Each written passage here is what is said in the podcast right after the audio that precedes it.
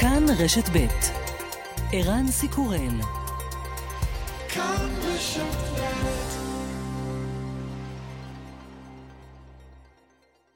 אתם מוזמנים להאזין בשידור חוזר לתוכנית השעה הבינלאומית, יומן החוץ של כאן רשת ב'. השעה הבינלאומית מהדורת יום שני והיום בעולם. ארבעה הרוגים בהתהפכות ספינה באגם הג'ורה שבצפון איטליה, בהם גם ישראלי כבן חמישים. בדוונפורט שבאיווה קרס באופן חלקי בניין מגורים, הרשויות ממשיכות לחפש ניצולים. נשיא טורקיה ארדואן הוא המנצח הגדול בבחירות בטורקיה, למרות המצב הכלכלי הקשה, האופוזיציה גרפה רק 48 אחוזי תמיכה.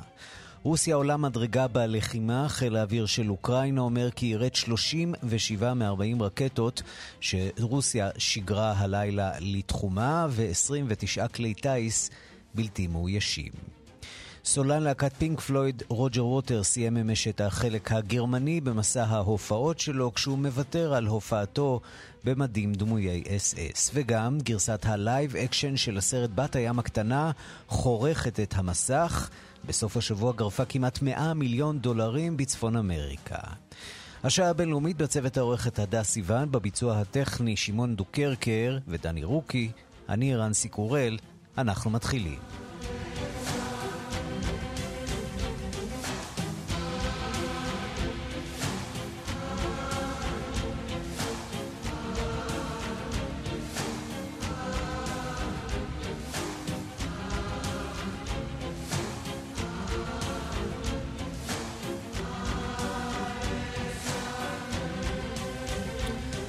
אנחנו פותחים באסון באיטליה, ארבעה הרוגים בהתהפכות ספינה באגם מג'ורה שבצפון איטליה, בהם גם ישראלי כבן חמישים. אנחנו פותחים את דיווחו של כתבנו ברומא, יוסי בר.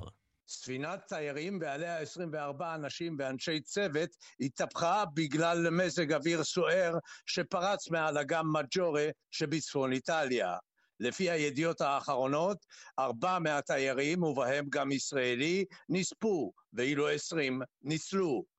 שירותי מזג האוויר הזהירו את התיירים מהסופה, אך נראה כי הם וגם רב החובל לא התייחסו ברצינות לאזהרות. הסופה הגיעה אתמול לקראת הערב, רוחות וגשמים חזקים גרמו להפיכתה של הספינה באורך 16 מטרים. 20 תיירים ניצלו, הם הצליחו להגיע לחוף בשחייה ובאמצעות ספינות אחרות שהיו במקום. ארבע מהם טבעו, ובהם כאמור תייר ישראלי, אזרחית רוסיה ושני איטלקים. משרד התביעה בצפון איטליה פתח בחקירה. כאן יוסי בר, רומא.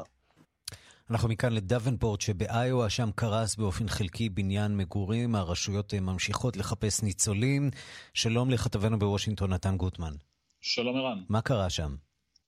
כן, האירוע הזה קרה אתמול אה, אה, בשעות הערב, בניין מגורים אה, די ישן במרכז העיר דוונפורט באיואה, קרס לפתע. למעשה, מה שקרה זה שאגף שלם בבניין הזה, בין שש הקומות, התנתק מהבניין וקרס תוך דקות אחדות.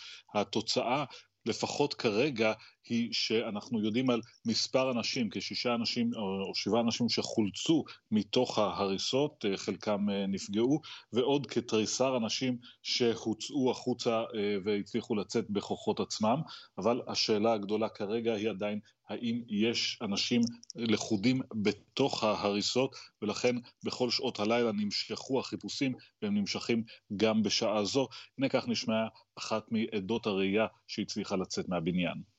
When I checked out of out of my door and down the hall, I saw some apartments had water coming out from under their doors. There was a lot of dust and debris. Um, although my apartment seemed okay, I'm I'm hoping they bring my dog out and and that she'll come back out to me. She's my world. She's all I got. האישה מספרת שהיא יצאה מביתה, היא ראתה אבק ומים יוצאים מדירות אחרות, הדירה שלה עצמה לא נפגעה, אבל היא עדיין מחפשת אחר הכלב שלה, היא מקווה שהצליחו למצוא אותה, אותו הוא כל עולמי, היא אומרת על אה, הכלב הזה.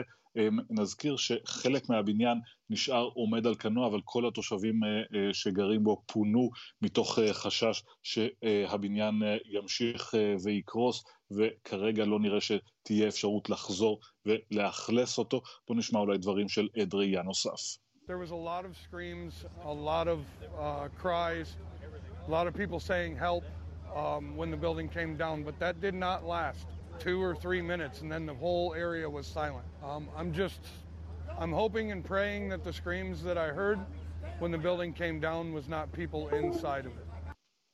הרבה צעקות, היו הרבה צעקות וקריאות למשך 2-3 דקות, ואז השתררה שתיקה. אומר האיש, אני מאוד מקווה שהצעקות האלה לא היו מהאנשים של לכודים בתוך הבניין, וזה בדיוק מה שהרשויות וכוחות החילוץ מנסים לברר בשלב הזה. שאלה נוספת כמובן היא מה גרם לקריסה, כרגע אין תשובה לנושא הזה, גם זה נמצא בחקירה, אבל מה שידוע הוא שהיו תלונות קודם לכן על מצב ההחזקה של הבניין ובעיות אה, עם אה, עריכים ועם אה, לבנים שנפלו ממנו, ייתכן שהדבר הזה קשור. נתן גוטמן, כתבנו בוושינגטון, תודה. תודה רבה.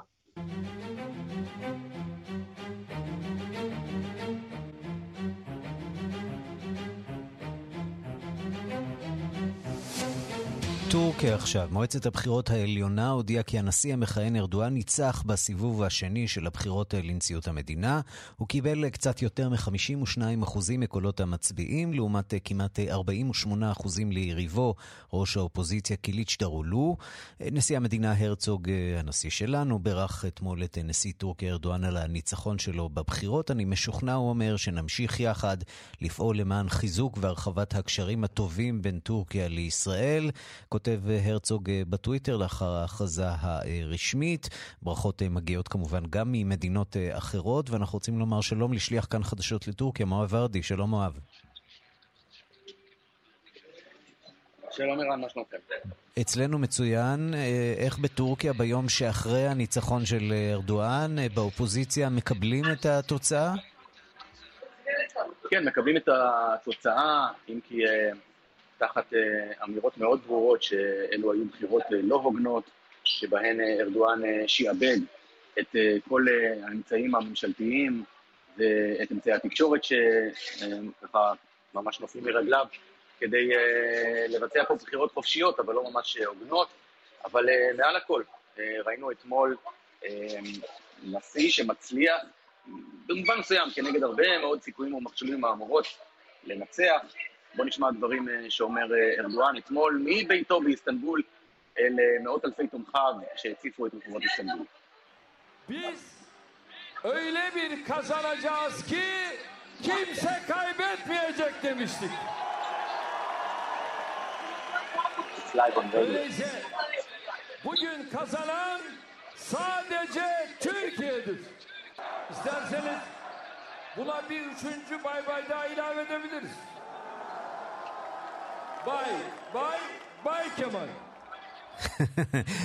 ביי ביי כמאל, את זה הבנתי אפילו בעברית, וכשהכוונה היא לא לכמאל אטאטורק, אלא לכמאל קליצ'דרולו, ראש האופוזיציה.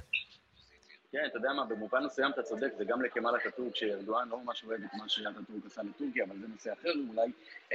אומר ארדואן, אמרנו שאנחנו ננצח באופן כזה שאף אחד לא יפסיד, המנצחת הגדולה היא טורקיה, ואז הוא דואג להקניט את יריבו, כמאל קליצ'דרולו, מנהיג האופוזיציה, ואומר, אם אתם רוצים, אנחנו יכולים פשוט לקרוא לו מעכשיו, ביי ביי כמאל. ארדואן פשוט לא רואה במועמד הזה אדם לגיטימי בכלל, הוא לא רואה לגיטימיות ביכולת להתמודד מולו.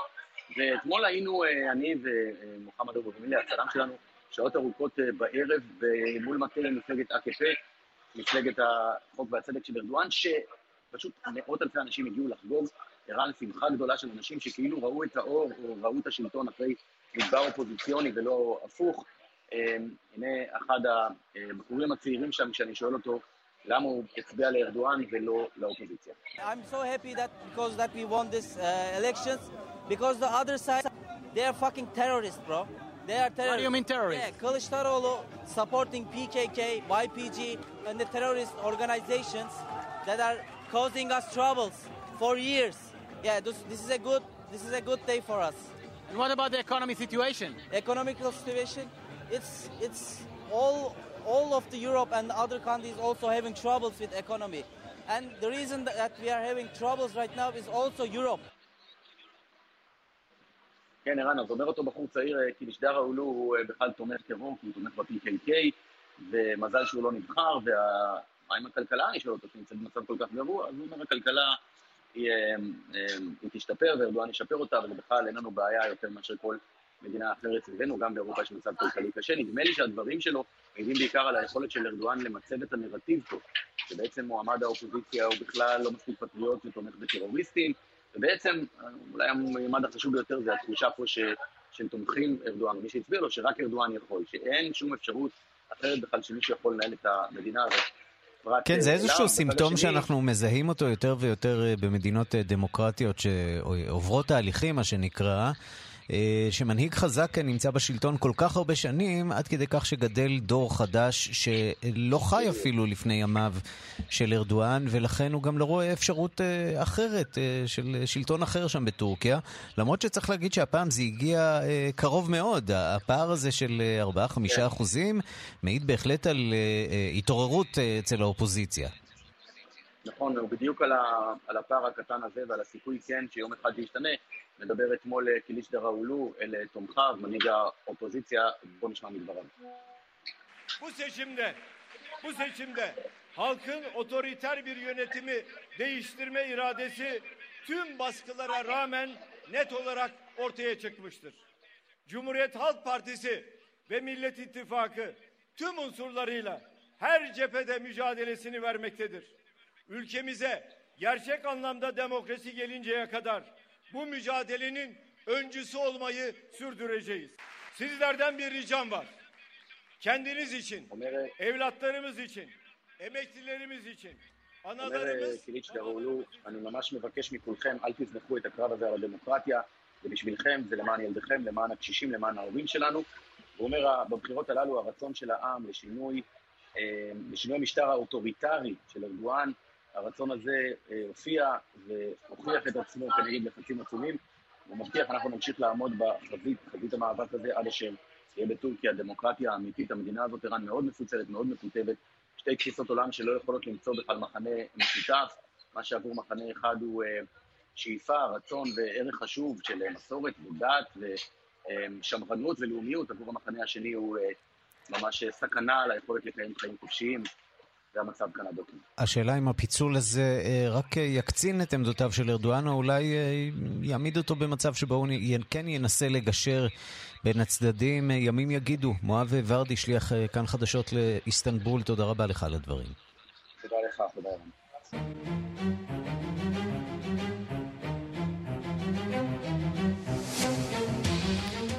חיל האוויר של אוקראינה אומר כי יירט 37 מ-40 הטילים שרוסיה שיגרה הלילה לתחומה בעיקר אל הבירה קייב. כמו כן יירט חיל האוויר 10, 29 כלי טיס בלתי מאוישים מ-35 ששיגרה רוסיה.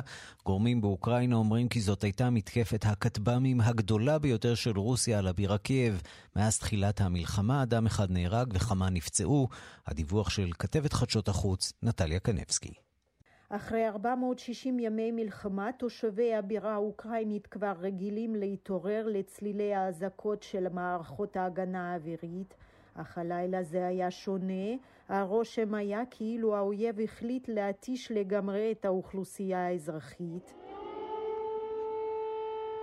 משרד ההגנה האוקראיני טוען שמערכות ההגנה האווירית בקייב ירתו הלילה 37 טילים רוסיים ו-29 מזל"טים איראניים. Нам вирішили день нашого міста, день народження нашого міста зіпсувати.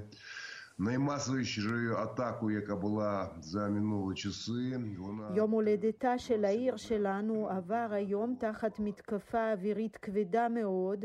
ההתראות של מערכת ההגנה האווירית לא הפסיקו לפעול. כך אמר אתמול בריאיון לטלוויזיה האוקראינית ראש העיר קייב ויטלי קליצ'קו. זאת הייתה המתנה הרוסית ליום קייב המצוין בסוף השבוע האחרון של חודש מאי. הבוקר מסר קליצ'קו שהמתקפה לא הפסיקה גם היום.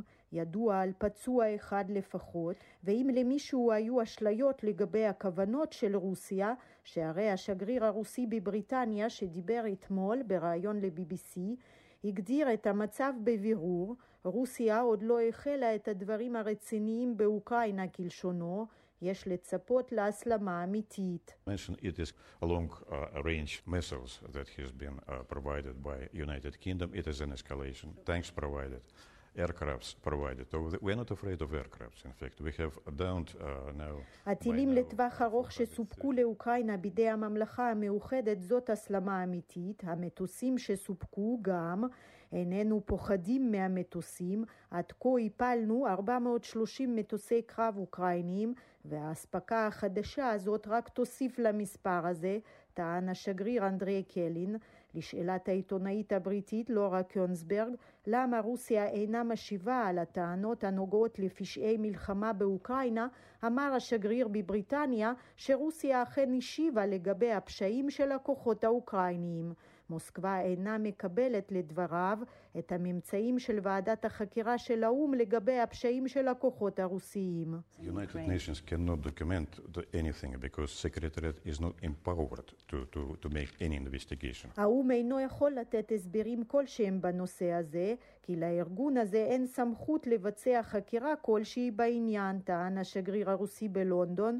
מה שמשקף בהחלט את גישת ההכחשה המוחלטת של מוסקבה בכל הקשור למלחמה באוקראינה. בדקות הקרובות אנחנו רוצים לדבר על רכיב הסייבר במלחמה בין אוקראינה לרוסיה, ואנחנו רוצים לומר שלום ליגאל אונה.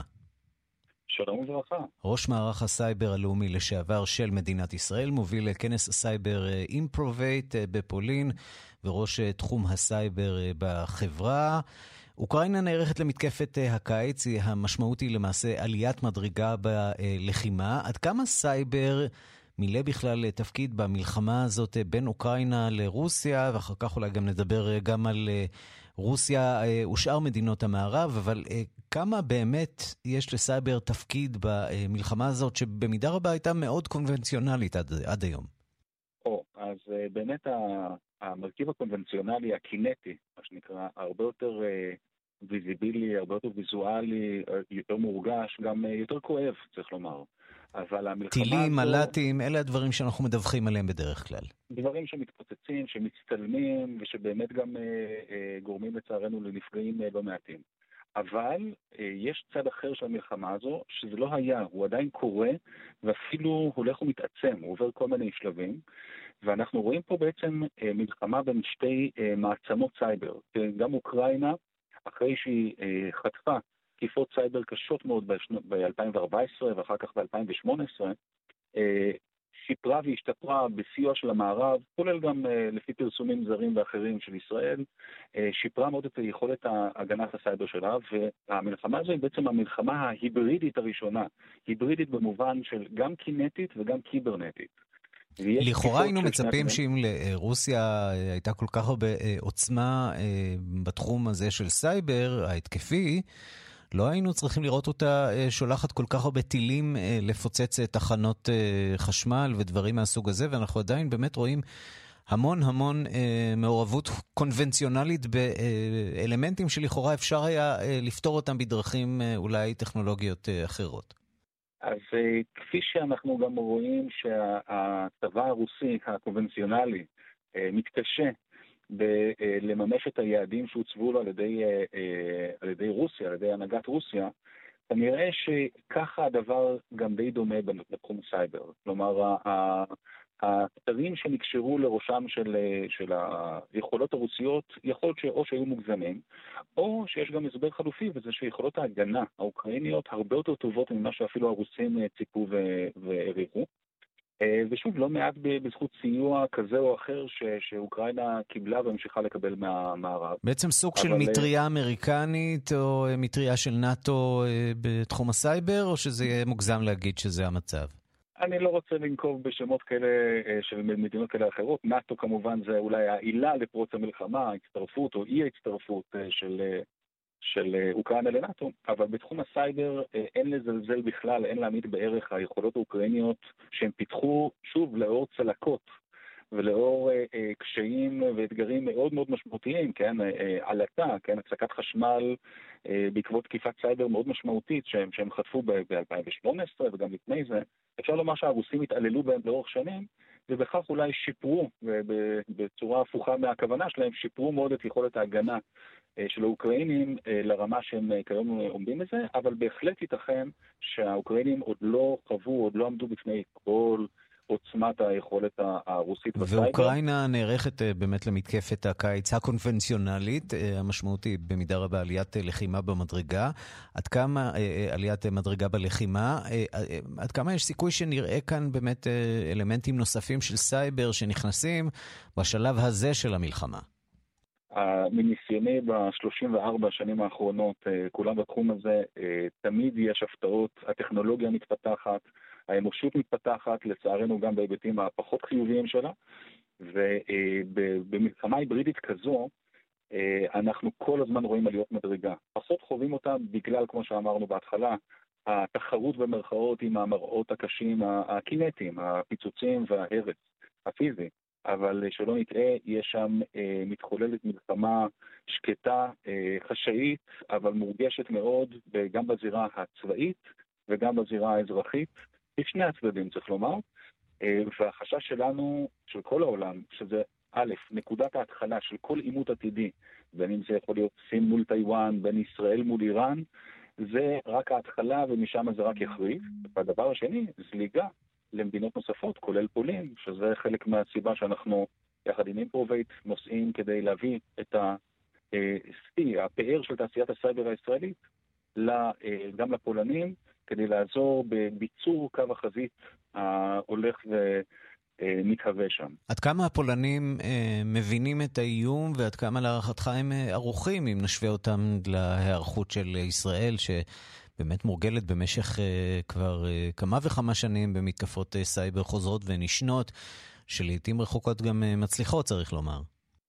ישראל היא המדינה הכי מותקפת בעולם בכל מדד, לא רק פר גולגולת, וכמות האירועים שהצליחו, לשמחתנו, ואני מחפש פה עץ להקיש עליו, היא מאוד מאוד נמוכה, בזכות העובדה שישראל מורגלת ורגילה לא יכולה לאפשר לעצמה או להרשות לעצמה... זה הדיפולט שלנו במידה רבה, כן. אה, מותקפות. מותקפות, ואנחנו לא יכולים להרשות, אין לנו עומק אסטרטגי, לא יכולים להרשות לעצמנו להפסיד אפילו קרב אחד. הפולנים, אני חושב שהם מבינים את זה יותר ויותר, אה, בטח בשנה וחצי האחרונות, כשהמלחמה הפכה להיות הרבה יותר מוחשית, כולל זליגות קינטיות פה ושם של אה, טילים שהתעופפו לכיוונים לא נכונים. והעובדה שאנחנו מקיימים את הכנס הזה מחר או מחרתיים, מחר בפולין, בוורשה, זה עוד אינדיקציה, עוד סימן להיערכות ולמוכנות הגוברת, לבשלות הגוברת, גם של פולין וגם של אה, אה, שאר החזית המזרח-אירופאית ההולכת ומתהווה, אה, בפני חזית נוספת, או, או הצד ההיברידי האחר של המלחמה, שהוא לא רק קינטי, הוא בפירוש קיברנטי, והוא מכוון לבטן הרכה האזרחית, לא רק לצבאית. אני רוצה לשאול אותך בהזדמנות הזאת גם קצת על ההגנה של ישראל.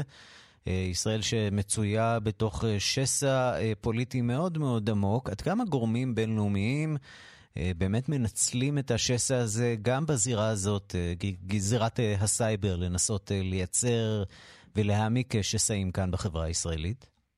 באופן חד משמעי ניתן לקבוע שזה קרה, קורה ולצערי גם מתעצם. אותם אה, שחקנים, נקרא לזה ככה, שבדרך כלל מגיעים מאזורים שהם לא דמוקרטיים, אה, לא דיגיטליים, ולכן גם פחות פגיעים. בוא נגיד, יש פה אסימטריה בין הצד הדמוקרטי-ליברלי אה, מתקדם, טכנולוגי, לבין הצד השני. בוא ננקוב בשמות. אה, אה, איראן ברור שמנסה לעורר תסיסה בחברה הישראלית. האם רוסיה, בתקופה הזאת שבה ישראל לכאורה שומרת על ניטרליות... אבל... למרות שאני לשעבר, אני עדיין אשתדל להימנע מלסבך את ממשלת ישראל באמירות כאלה או אחרות. אבל בפירוש, לכל מי שיש אינטרס, ולצערי, למדינת ישראל יש הרבה בעלי אינטרסים מנוגדים לה אה, בסביבה המיידית וגם בסביבה הרחוקה, יותר מכל מיני סיבות, אה, מנצלים את ההזדמנות איפה שיש שסעים ממילא וקרעים ממילא. אה, במדינות דמוקרטיות זה הרבה יותר בולט, אנחנו רואים גם מדינות פחות דמוקרטיות שזה קורה. אה, ומנסים ללבות אותם, אה, אולי אפילו קצת מצליחים לצערי. תן לנו אה, דוגמה, באמת, נניח טוויטר ובוטים זה, זה המובן מאליו, אבל יש עוד אמצעים שאנחנו כאזרחים מודעים, צריכים להיות מודעים אליהם בניסיון להשפיע עלינו ועל דעתנו? כל הזמן. אנחנו חשופים גם ככה לטעויות ולפייקים ולחצי פייקים ולחצאי אמיתות. שלוקחים תמונה אחת או זווית אחת, או אותו אחד שלא התקבל לטענתו לביקור בארצות הברית באיזושהי מעבדה, ואז הסתבר שהוא פשוט לא מילא את הטפסים כמו שצריך. אבל ייחס את זה. יש כל הזמן חצאי פריקים שמהדהדים אותם, וקל נורא היום להדהד אותם, כי אנחנו כולנו מחוברים כל הזמן, של, ולהפיץ אותם בצורה הרבה יותר רחבה ולייצר בכך עוד סנטימנט או להעצים סנטימנטים קיימים. זה קורה בכל העולם. מה אפשר לעשות נגד הדבר הזה ועד כמה אה, אנחנו כאן בישראל באמת בחזית הטכנולוגיה מהבחינה הזאת, אה, כמה באמת הוקדש לזה אה, המאמץ בחודשים האחרונים להערכתך? אז קודם כל זה באמת אתגר קשה, מכיוון שאנחנו מדברים על דמוקרטיות שלא ששות בלשון המעטה להתערב בחשיבה ובחופש המחשבה ובחופש הביטוי של, ה, של, של, של כולנו. אנחנו לא רוצים להגיע לשם. ולכן אנחנו מראש אה, עם יד אחת קשורה מאחורי הגב, כשאנחנו מדברים על ממשלות או על... יש איזו מידה של אה, הכלה, של ספיגה של המניפולציות אה, האלה. כמעט בלית ברירה, מכיוון שאנחנו כופים על עצמנו או מכילים על עצמנו כללים שאנחנו היינו רוצים לחיות בהם. אבל זה חרב פיתיות, ואנחנו באמת סובלים יותר מאחרים. והממשלה, בישראל, בגלל שאנחנו מודעים לזה יותר, אה, התחילה להיערך לזה כבר לפני אה, שבע או שמונה שנים, שזה ממש היה בחיתוליו. אה, עוסקים בזה גופי הביטחון השונים, אני לא אפרט מסיבות מובנות. אבל להגיד שאנחנו עם ה-upper hand, עם ידנו על עליונה במקרה הזה, אני חושב שזה עוד קצת מוקדם לומר. זה קרב סיזיפי, מתמשך ו- וקשה, שבו הצד השני, שוב, זה דוד וגוליית, רק שהתהפכנו. אנחנו קצת הגוליית, הטיפה מסורבל והכבד, והדוד הוא דוד אה, אכזרי, אה, מרושע, עם אה, רוגטקה מהירה וקופצנית, שיכול לפגוע בנו ולהציק לנו בצורה אפילו די אנושה. כן, מצד שני, כל מה שאנחנו סופגים בקצה המותקף, אפשר להניח שיש אצלנו גם מי שיודעים לעשות את זה לצד השני, וגם זו, זאת אולי אה, נחמה, דוד וגוליית יכולים להתחלף מפעם לפעם אה, ולהחזיר זה לזה. במקרה נאמר, הזה. על זה אתה אמרת. כן.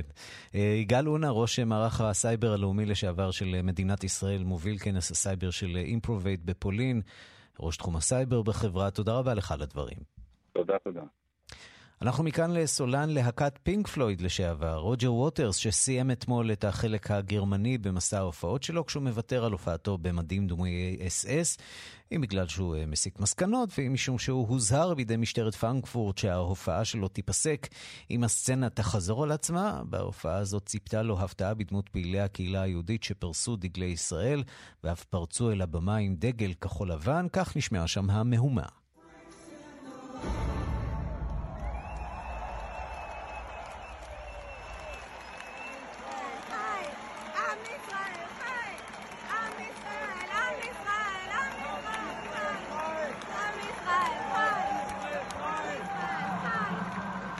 כן, ולרוג'ר ווטרס אה, ציפתה שם אה, עוד הפתעה בדמותו של שליחנו לאירופה דוב גילהר, שחוזר אה, מההופעה של ווטרס בפרנקפורט. שלום, דובי.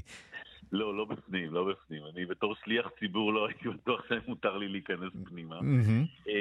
בכל מקרה, תשמע, צריך הרבה מודעות, חוסר מודעות עצמית כדי להופיע על אדמת גרמניה באותו לבוש דמוי נאצי. אמ, אה, הייתה, ואז הגיע המופע האחרון אתמול, אחרי החקירת משטרה שהתחילה בברלין בעקבות ההופעה שלו. הקהילה היהודית עשתה עצרת מאוד מרשימה, הביאה מאות אנשים לאירוע מול הפסטהלה, והמסר הוא, רוטרס, אתה לא רצוי כאן, שלטים כמו wish you were not here, אם אתה יודע, אם אתה מבין את הרפרנס, mm-hmm. כמובן, and we don't need your education. אה, אז הוא ויתר על המופע, במופע הוא ויתר על המדים האלה, או בגלל שהוא הסיק מסקנות, או בגלל באמת שהזהירו אותו במשטרת פרנקפורט שהם יפסיקו את המופע, ואז היה איזה רגע שהוא ככה, אה, אין מוזיקה, הוא מדבר על הקהל, והוא טוען שכל אה, זה שטוענים כלפיו שהוא שונא יהודים זה לא נכון, הוא בעצם קורבן ובעצם, הוא אומר, האופוזיציה אליו קמה בגלל ההזדהות שלו עם פלסטין, כמו שהוא מכנה את זה, בואו נשמע מה אומר ונתרגם. They used the fact that I was wearing a leather coat, okay, as part of um, the narrative that explains to anybody who picks up a newspaper anywhere that I'm a raging Jew-hating anti-Semite. Which, friends, I can tell you this here, because we're all in the boat together. I'm not. I'm not. כן, קצת קשה לשמוע, כי זה קצת ממרחק, הוא אומר... אני לא, אני לא אנטישמי. נכון, נכון. אה, זה נרטיב שמנסים ככה לפמפם, אני לא אנטישמי, אני לא שונא יהודים. הוא אה, אומר שהוא מודע היטב לעבר הנאצי של האולם, הפסטלי, אני אזכיר, בתחילת שנות ה-30 היו עושים שם כינוסים של אה, המפלגה הנאצית והיטלר בראשם, וריכזו שם את יהודי העיר בליל הבדולח, ו... 2,700 אה, מהגברים אה, של הקהילה היהודית משם גם, גם עונו, צללו בהם, גם שולחו למחנות ריכוז ומתקני כליאה.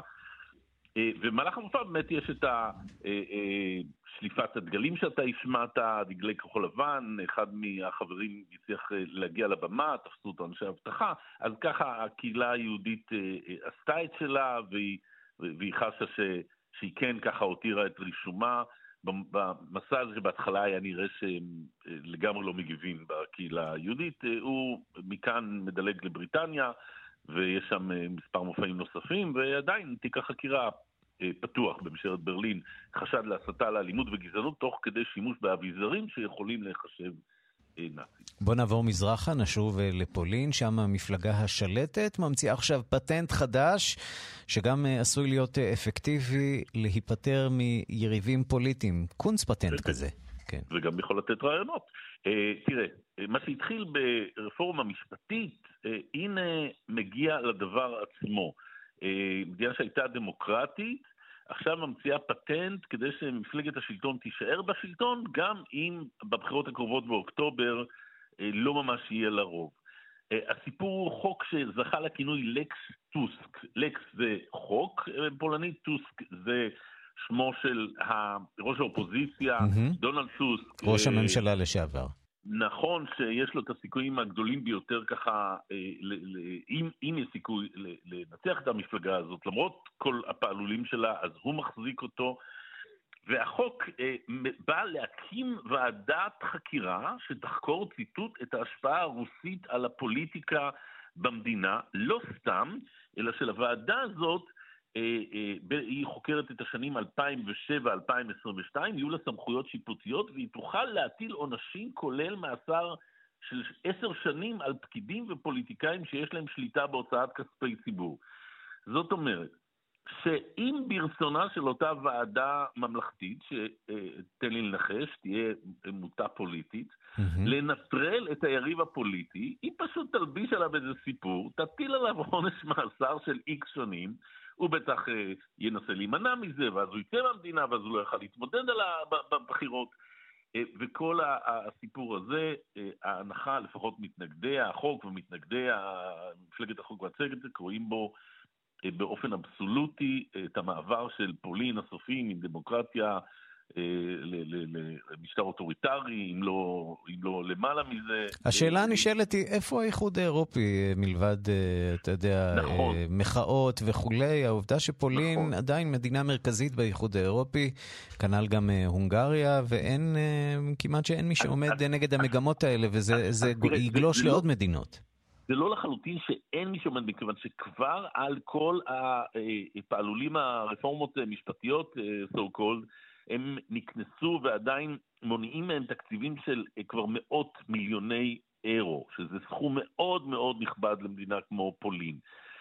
והשאלה היא האם העובדה הזאת תשפיע בבחירות, האם הבוחר הפולני שרואה אה, מצד אחד אולי אה, לאומי-לאומני, מצד שני הוא אומר, רגע, אבל יש איזו בעיה עם האיחוד האירופי שמונע ממנה תקציבים, מה הוא יעשה? אני חושב שהמפלגה הזאת רואה את הסקרים, והסקרים הם אה, לא חד משמעיים לשום כיוון. טוב, אולי הם גם מנצלים היטב את העובדה שאירופה נמצאת אה, עכשיו במלחמה מול רוסיה, ופולין נחוצה פה, בדיוק. נכון, נכון מאוד. צריכה פולין כדי... אחרי שהמלחמה הזאת תיגמר, ואנחנו מקווים שזה יקרה כמה שיותר מהר, יכול להיות שיגיע הרגע שבו אה, פולין והונגריה יצטרכו לתת תשובות לאיחוד האירופי בסוגיה הזאת. דוב גילהר, שליח... אני אהיה באוקטובר, וזה יהיה מאוד מותח באוקטובר הבחירות, שעוד לא הוכרזו, כלומר אין תאריך מדויק, אבל זה יהיה איפשהו בסתיו. דובי, תודה. בשמחה. אנחנו לבחירות המקומיות אה, בספרד שהסתיימו אמש ועוד אה, ינותחו, אבל הפסד אחד שכבר אה, ראוי לציון הוא זה של ראשת העיר ברצלונה, עדה קולאו, שיזמה וקידמה את ניתוק ברית הערים התאומות בין תל אביב לברסלונה, ואנחנו רוצים לומר שלום לכתבת תחום החוץ מיכל רשף. שלום, ערן. כן, אנחנו לא נצטער, צריך לומר. כנראה שלא נצטער. כן. אה, נזכיר, עדה קולאו בחודש פברואר החליטה על אה, ניתוק היחסים עם ישראל, ניתוק אה, ברית ערים תאומות עם תל אביב, החלטה שהייתה גם לא פופולרית בקרב מועצת העיר שלה, שהצביעה נגד. היא בכל זאת הלכה עם ה... הסיפור הזה למרות כל ההתנגדויות, אה, ואתמול בבחירות האזוריות בספרד היא מפסידה, היא, נאמר, היא מכהנת כבר שמונה שנים בתפקיד הזה, האישה הראשונה לכהן אה, כראש עיריית ברצלונה, והיא אה, מפסידה, נאמר, לא בהפרש גדול, בחירות מאוד מאוד צמודות, mm-hmm. המנצח חוויאר חוויאר טריאס, אה, מועמד מפלגת אה, מרכז ימין, מי שגם תומך בבדלנים בברצלונה, בסך הכל זכה ב-11 מושבים. מועמד המפלגה הסוציאליסטית זכה בעשרה, והיא בתשעה. כלומר, זה לא איזה הפסד מאוד מאוד צורם, אבל בכל זאת הפסד למי שנחשבה ראש עיר אה, יחסית פופולרית. הסיפור היותר גדול כאן, ערן, צריך לומר, הוא שיום למחרת הבחירות, ממש לפני שעה קלה, ברגע שהתוצאות כבר התקבלו, 100% מהתוצאות, ראש ממשלת ספרד, פדרו סנצ'ז, מכריז על הקדמת הבחירות אה, בספרד. הכלליות. בחירות הכלליות, mm-hmm. כן. בחירות שהיו אמורות להיערך בדצמבר, מוקדמות עכשיו לחודש יולי, ל-23 ביולי, בגלל התוצאות בבחירות המקומיות. אה, פדרו סנצ'ז בעצם... אה, המפלגה שלו, המפלגה הסוציאליסטית, בעצם התמודדה אה, ב-12 המחוזות שנערכו בהם אה, בחירות. היא עד עכשיו שלטה בעשרה מהם, אחרי הבחירות אתמול היא שולטת בשלושה מהם בלבד. Mm-hmm. כלומר, זה הפסד באמת מאוד uh, צורם, ואם אנחנו ככה מחשבים את הקואליציה המאוד שברירית שלו עם פודמוס, מפלגת השמאל, ואם אנחנו מחשבים, uh, אתה יודע, את המשבר הכלכלי ואת הבצורת, אז אפשר להבין למה הוא הולך לבחירות הללו. מגמה בעצם של התחזקות השמרנים אה, גם במגרש המקומי ואולי אפילו גם במגרש הארצי. נכון, זה, הוא בעצם אומר, אני מחזיר עכשיו את המנדט לעם, שהעם יקבע, יכול להיות גם שהוא, אתה יודע, בהקדמת הבחירות הללו לא נותן ליריבים שלו מספיק זמן אה, להתארגן אה, מחדש, זה גם אה, איזשהו שיקול, כך או כך זה נראה שבאמת אחרי הבחירות הללו, אתמול ספרד מנסה לסמן קו חדש שמתרחק מהשמאל הסוציאליסטי של סנצ'ז, לפחות לפי הבחירות המקומיות. נראה אם זה גם מה שיהיה בבחירות הכלליות. מיכל רשף, תודה. תודה.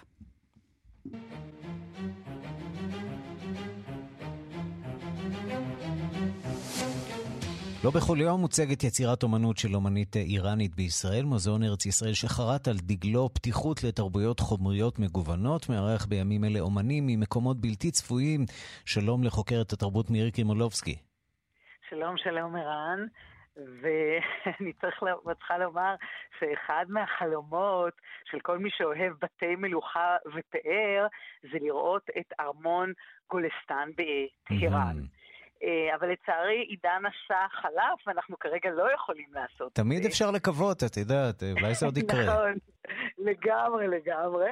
והארמון הזה, שהוא באמת אה, יצירת מופת, וכאמור עומד בטהרן, אולי אני אזכיר שכשעלה משטר האייתולות, זה היה המבנה הראשון שרצו להרוס אותו, וטוב שהיו אנשים שעמדו על רגליהם האחוריות ואמרו, לא, אמנם הוא מסמל את המשטר של השאה ואת הפאר הקודם, אבל זה בכל זאת אה, נקודת ציון היסטורית. זה, זה אגב ארמון שנבנה במשך 300 שנה, התחילו לבנות אותו במאה ה-16, והאומנית שבעצם עבודותיה הגיעו לישראל, ואני חייבת לומר שהיא גרה כמובן היום באוסטרליה, אה, גם האוצר שהגיע לכאן, דוקטור מורי, הוא כמובן מאוסטרליה, והיא גם מנסה, היא שמחה להציג כאן, אבל קצת גם מצניעה את זה, כי צריך לזכור שגם אלה שגרים במערב, יש להם עדיין לרובם משפחה באיראן כמובן, והדבר הזה הוא דורש בהחלט אה, להיזהר.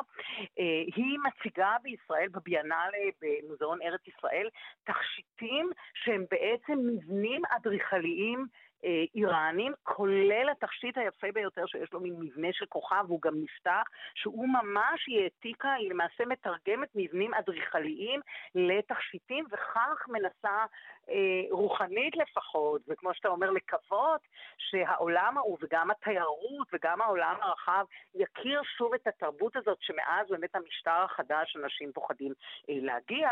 אה, דוקטור מורי שהביא 19 אומנים באמת ממקומות ככה בלתי צפויים ותרבויות בלתי צפויות, אה, מדבר על כך שהיה לו למרבה השמחה רק אומן אחד שהתנגד להגיע לישראל, זאת אומרת מעין, מעין BDS כזה, והרצון באמת זה לחבר גם אה, מקומות שחושבים עלינו דברים לא כל כך טובים. בואו נשמע אותו. It's more with something out for Israeli outside of Israel than other countries, whereas mm-hmm. being inside I think for all the other artists, it was an opportunity to get to know Israel better, mm-hmm. to understand its diversity, and the fact that this is a museum which has a very open attitude towards different cultures that gave them a lot of confidence. אז אה, הוא אומר, דוקטור מורי, שבאמת אה, ההזדמנות להסתכל על ישראל אחרת ולראות אותה, וספציפית גם את המוזיאון הזה, כן, בתל אביב, שמדבר על פתיחות לרב תרבותיות, כאשר גם אנחנו בעצמנו מדינה של רב תרבותיות, וזה מה שבעצם תרם לאומנים האלה, שקצת חששו בכל זאת להביא את העבודות שלהם, ובאמת המרגש ביותר זה אה, עבודותיה של האומנית האיראנית. מירי קרמולובסקי, תודה. תודה לך, ערן.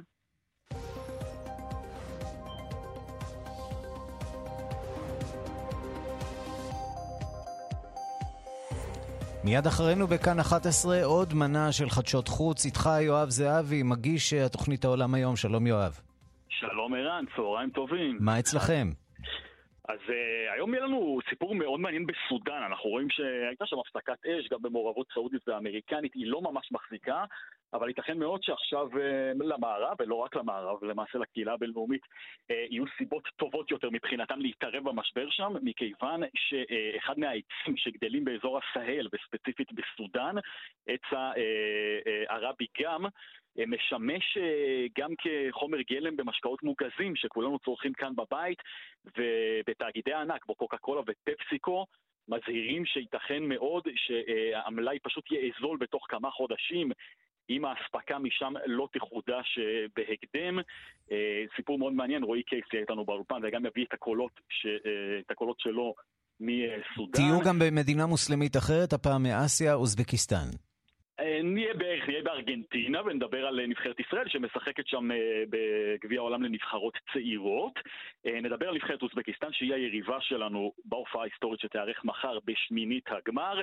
אוזבקיסטן אמנם בדומה לנו לא איזו אימפריית כדורגל, אבל לנבחרת הצעירה שלה יש הישגים לא רעים בכלל, ואנחנו גם נדבר על סיכויי ההצלחה שלנו מולם וגם על היריבה האפשרית בסיבוב הבא במקרה ונעבור, אה, וגם אה, ניגע בכוכב אולי הכי יפה במערכת השמש שלנו, כוכב שבתאי, אה, ונשאל האם הסמל הגדול ביותר שלו, התכשיט שלו, הטבעות, הולכות להיעלם כבר בשנים הקרובות. יואב זהבי. תודה. תודה לך, אילן.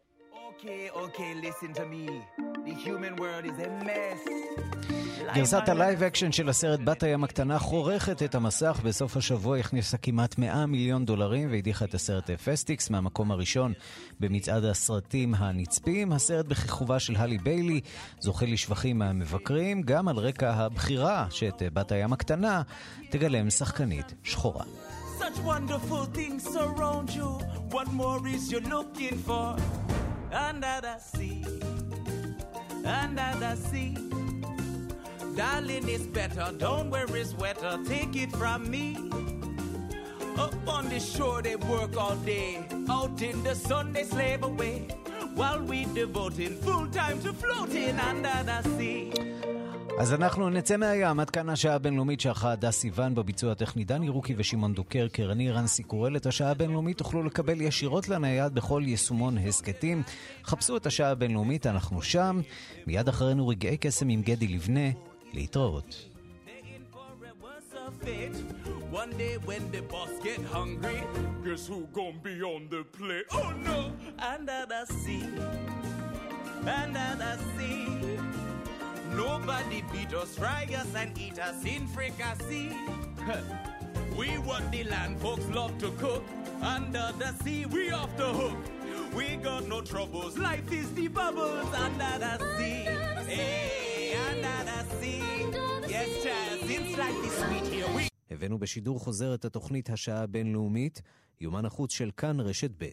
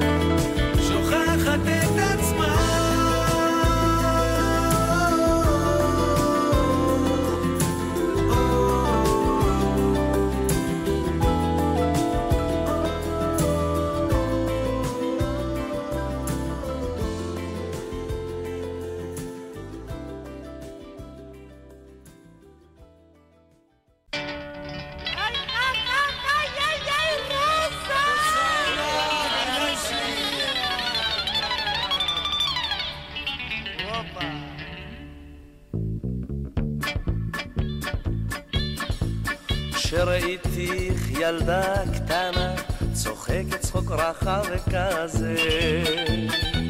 פתאום הרגשתי איך כמו שק, אליי נכנסת פה בחזה. מיליון פרחים שלחתי לך, ושני מיליונים מכתבים. אחת המשכת לצחוק עד שיגעת ברחוב את כל התושבים.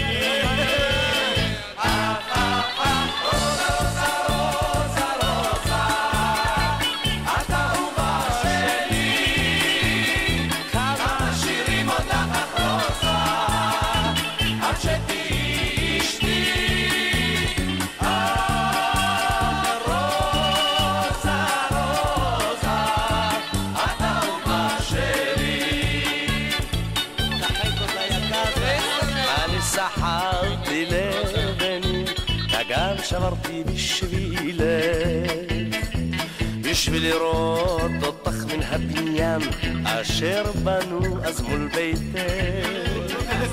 אמרת שאת רוצה לחיות חיים טובים ומתוקים אז בשבילך פתחתי פה ברחוב חנות שקדים וצימוקים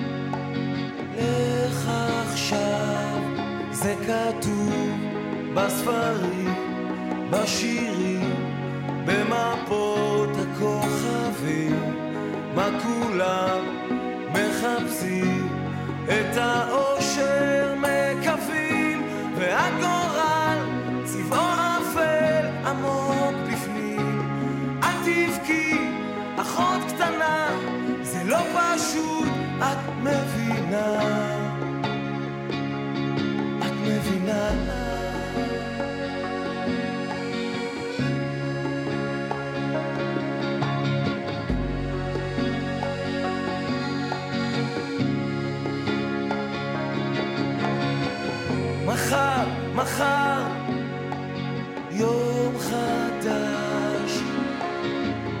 אוויר, אוויר, אני נרגש.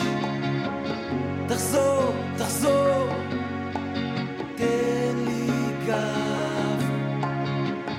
אולי, אולי, אני אוהב. זה כתוב בספרים.